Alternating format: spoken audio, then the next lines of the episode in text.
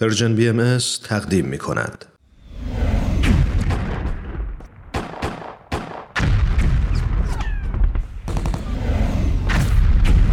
معماران صلح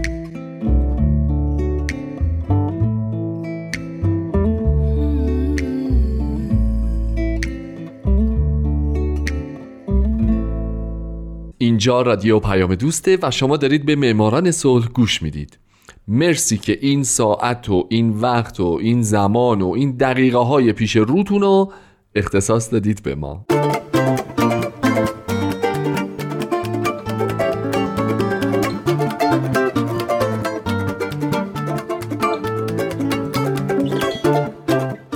سلام به شما. به مهماران صلح خوش اومدید. من در این برنامه به زنان و مردان و شرکت ها و مؤسساتی می‌پردازم که به خاطر فعالیت هاشون به نوبل صلح دست پیدا کردن. کسانی که یا تمام زندگیشون رو وقف صلح کردن یا در برهی از زمان کاری کردند که دنیا برای ما جای امتری بشه.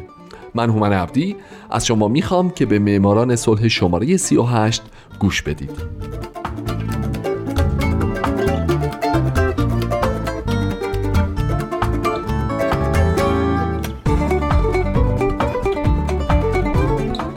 این هفته سال 1933 میلادی سر نورمن انجل.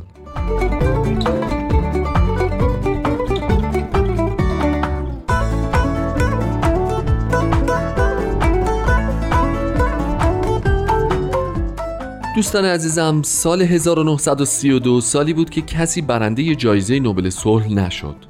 تو سال 1933 هم کمیته نروژی نوبل که وظیفش اهدای جایزه نوبل صلح به برندگانه قصد نداشت به کسی این جایزه رو بده.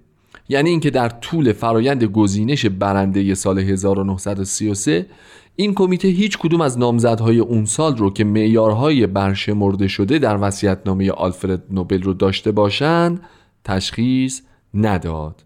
توی همچین شرایطی و بر اساس اساسنامه نوبل میشه جایزه رو تا یه سال بعد نگه داشت. بنابراین در سال 1934 کمیته نوبل صلح سر نورمن انجل رو برنده جایزه نوبل صلح در سال 1933 اعلام کرد.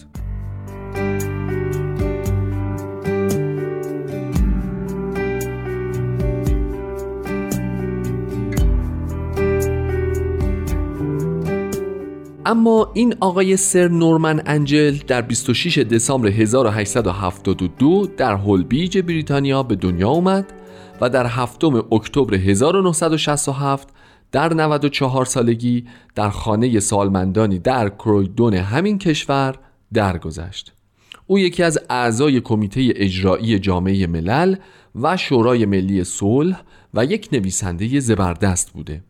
تا همین لحظه که من دارم باهاتون صحبت می‌کنم از برنامه معماران صلح او تنها کسیه از بین تمام برندگان نوبل صلح که به خاطر نوشتن یک کتاب برنده این جایزه شده. کتاب توهم بزرگ منتشر شده در سال 1910 که دو میلیون نسخه از این کتاب در سراسر جهان به فروش رفت و به 25 زبان زنده دنیا ترجمه شد. انجل هیکل نحیف و باریکی داشته و قامتش حدود پنج فوت بوده. سیمایی زاهدانه داشته معدب و بسیار صبور بوده و همه عمرش هم مجرد بوده.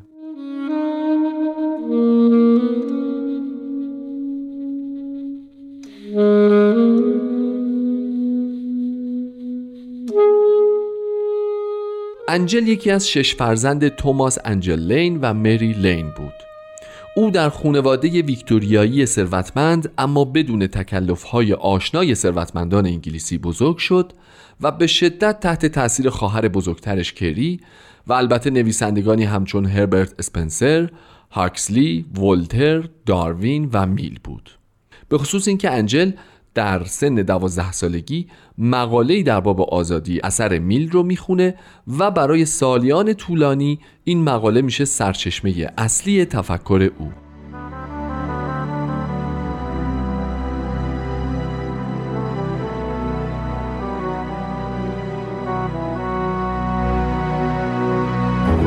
انجل بعد از اینکه تحصیلات مقدماتیش رو تموم می‌کنه برای طی کردن دوره دبیرستان میره فرانسه. بعد یه مدت در مدرسه تجاری و بازرگانی در لندن و یه سال در دانشگاه ژنو تحصیل می‌کنه و همزمان به ویراستاری در یک نشریه انگلیسی می‌پردازه. تو این زمانه بوده که به این نتیجه می‌رسه دنیای قدیم یعنی آسیا، آفریقا و اروپا گرفتار مشکلاتی غیرقابل حله.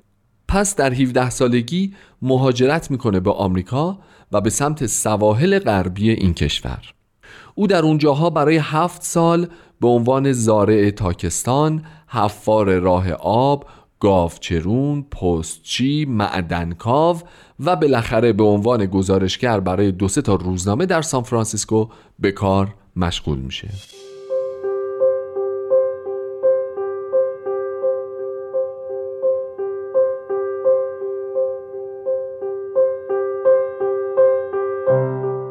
چند سال بعد یعنی در سال 1988 به انگلستان فراخونده میشه برای رسیدگی به بعضی از امور خونوادگی.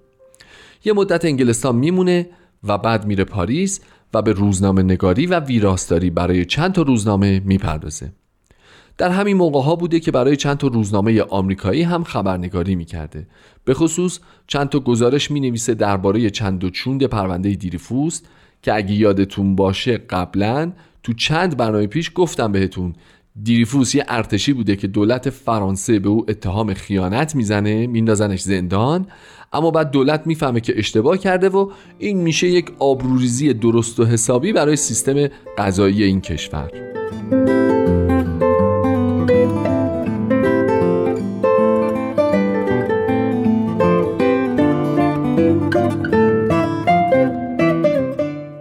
سر نورمن انجل برنده جایزه نوبل صلح در سال 1933 در سال 1903 کتابی می نویسه با عنوان میهن پرستی زیر سه پرچم ادعایی بر عقل گرایی در سیاست که در واقع یه جورایی اشاره به خودش داره و به علاقه شدیدش به زادگاهش بریتانیا و آمریکا و فرانسه. بعد در سال 1905 او ویراستاری روزنامه دیلی میل رو میپذیره اما دو سال بعد بیخیال ویراستاری میشه و تمام وقت خودش رو صرف نگارش و سخنرانی می‌کنه که این باعث شهرت زیاده او میشه.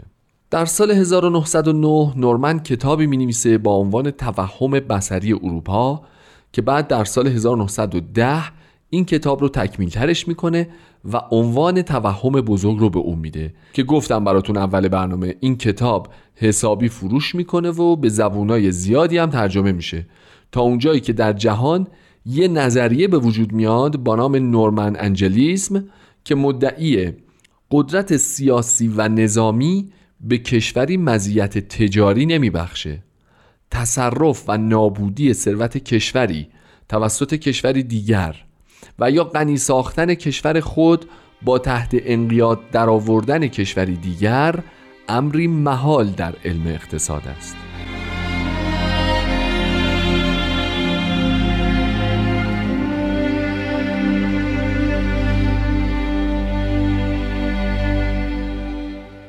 بعد از موفقیت این کتاب در چهل و یک سال بعد انجل به طور میانگین سالی یک کتاب منتشر کرد.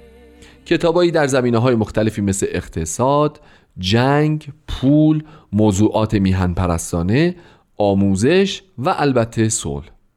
انجل در 1951 کتابی می نویسه با عنوان افتر آل که اوتوبیوگرافی است از مردی ماجراجو، متعصب، کوشا و منطقی که در جستجوی فرمولیه تا بشر رو قادر بکنه به صلح بین برسه. اما نوشتن کتاب تنها کاری نبود که انجل بعد از نوشتن توهم بزرگ انجام میده او در طی زندگیش برای روزنامه ها و نشریات مختلف به طور مرتب مطلب می نویسه و از سال 1928 تا 31 نشریه فارن افیرز روابط خارجی رو ویراستاری می‌کنه. او چند سالی هم به عنوان یکی از اعضای حزب کارگر پارلمان و عضو کمیته مشورتی اون حزب هم مشغول به کار میشه. اما چون احساس می‌کرده موضوع اینترناسیونالیسم یا بین المللی گرایی رو میشه فارغ از پیوندهای حزبی خیلی بهتر به مردم ارائه بده سیاست و دنیاشو می‌ذاره کنار.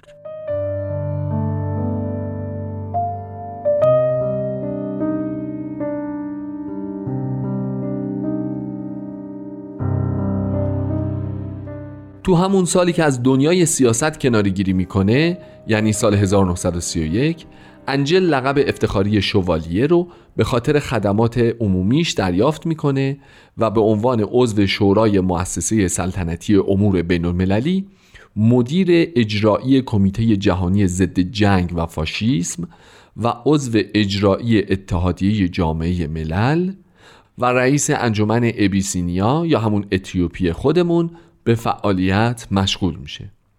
برای مدت طولانی نیم قرن او هر سال برای سخنرانی های دوره ایش به نقاط مختلف جهان سفر می کرد و حتی این کار رو در سن 90 سالگیش هم انجام داد که رفت آمریکا برای یه تور دو ماهه سخنرانی.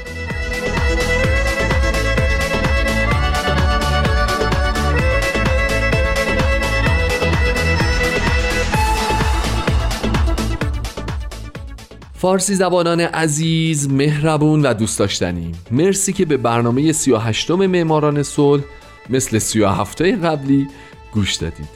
پس مطمئنم شمایی که این 38 رو گوش دادین 39 می رو هم از دست نمی‌دید.